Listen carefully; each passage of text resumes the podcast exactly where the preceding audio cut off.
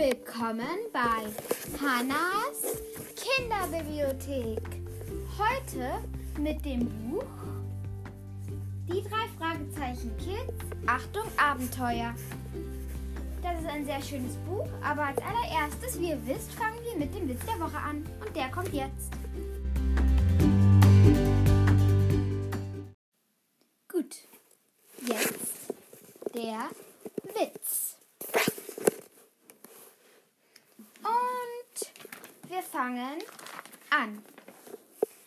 Eine Patientin klagt dem Arzt ihr Leid.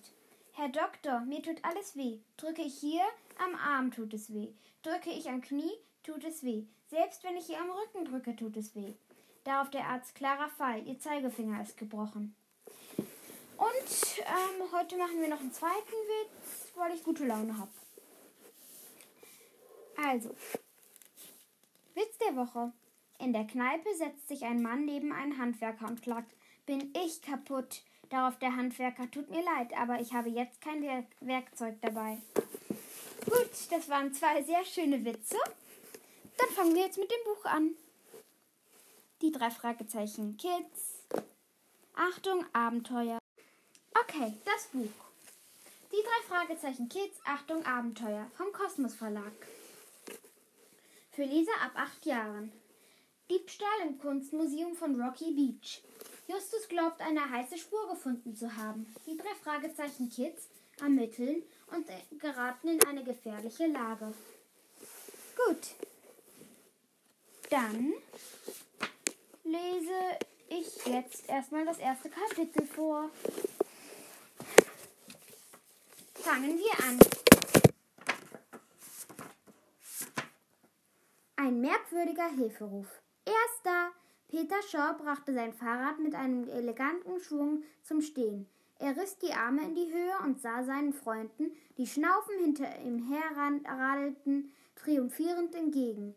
Der Sieger des heutigen Sonntagsrennens heißt eindeutig Peter Shaw, verkündete er breit grinsend. Justus Jonath und Bob Andrews verzogen keine Miene. Du hast nur gewonnen, weil die Straße hier zu Ende ist, verkündete Justus gelassen. Bob und ich waren nämlich gerade dabei zu besprechen, wer dich links und wer dich rechts überholen soll. Aber wenn wir unseren Plan jetzt noch durchgeführt hätten, wären wir an dir vorbei ins Meer gerauscht.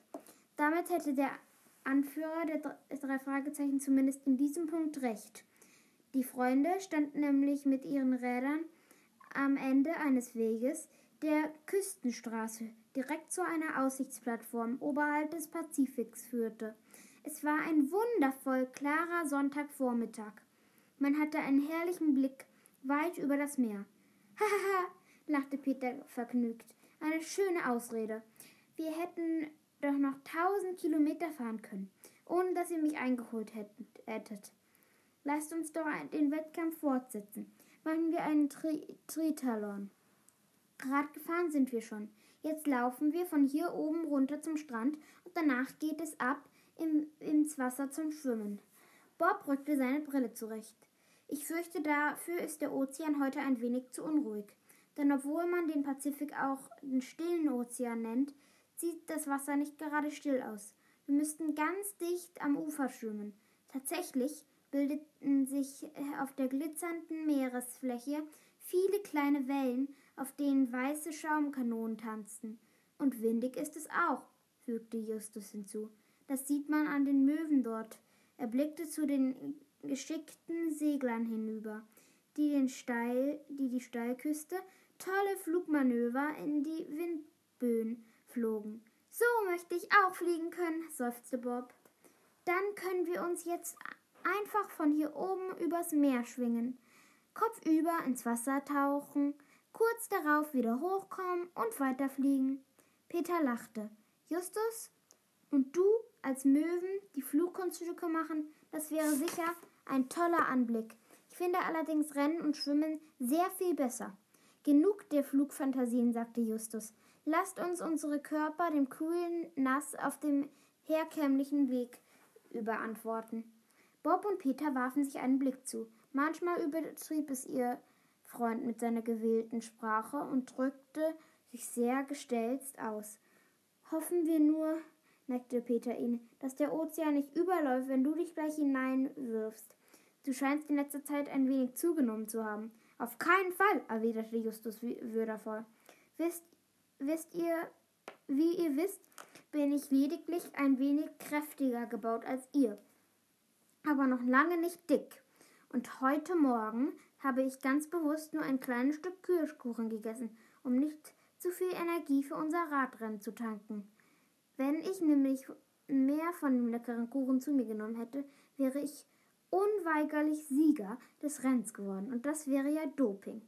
Peter klopfte dem Anführer der drei Fragezeichen auf die Schulter. Kirschkuchendoping. Wenn es ums Essen und ums hintersinnigen Erklärungen, Erklärungen geht, just, dann bist du wirklich der Größte. Die Freunde schlossen ihre Räder ab und liefen dann zur Treppe, welche die Steilküste hinabführte. Zu ihren Füßen breitete sich der weiße Strand aus. Hast du uns wenigstens auch Kuchen mitgebracht? wollte Bob wissen. Justus schüttelte den Kopf. Leider nein. Tante Mathilda war heute Morgen sehr in Eile. Ich konnte sie nicht fragen, ob sie mir den restlichen Kuchen einpackt. Justus lebte, seit er fünf Jahre alt war, bei seiner Tante Mathilda und seinem Onkel Titus. Damals waren seine Eltern bei einem Unfall ums Leben gekommen. Zu seinem großen Glück hatte der Anführer der drei Fragezeichen bei seinen Verwandten in dem kleinen kalifornischen Küstenstädtchen Rocky Beach ein neues und liebevolles Zuhause gefunden. Sein Onkel Titus führte einen Schrottplatz, den Titus Jonas Wertstoffhandel. Und seine Tante Mathilda backte den besten Kirschkuchen der Welt. Das war das erste Kapitel. Ich hoffe, es hat euch gefallen. Es wird noch spannender. Und ähm, ja, äh, ähm, das kann man im Hugendubel und sonst wo, wo es Bücher gibt, kaufen. Ich hoffe, das erste kleine bisschen vom Buch hat euch gefallen. Und dann wären wir schon fast am Ende. Jetzt nur noch das Rätsel.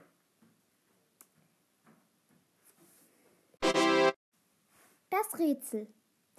Ich bin groß, wenn ich jung bin. Und ich bin klein, wenn ich alt bin.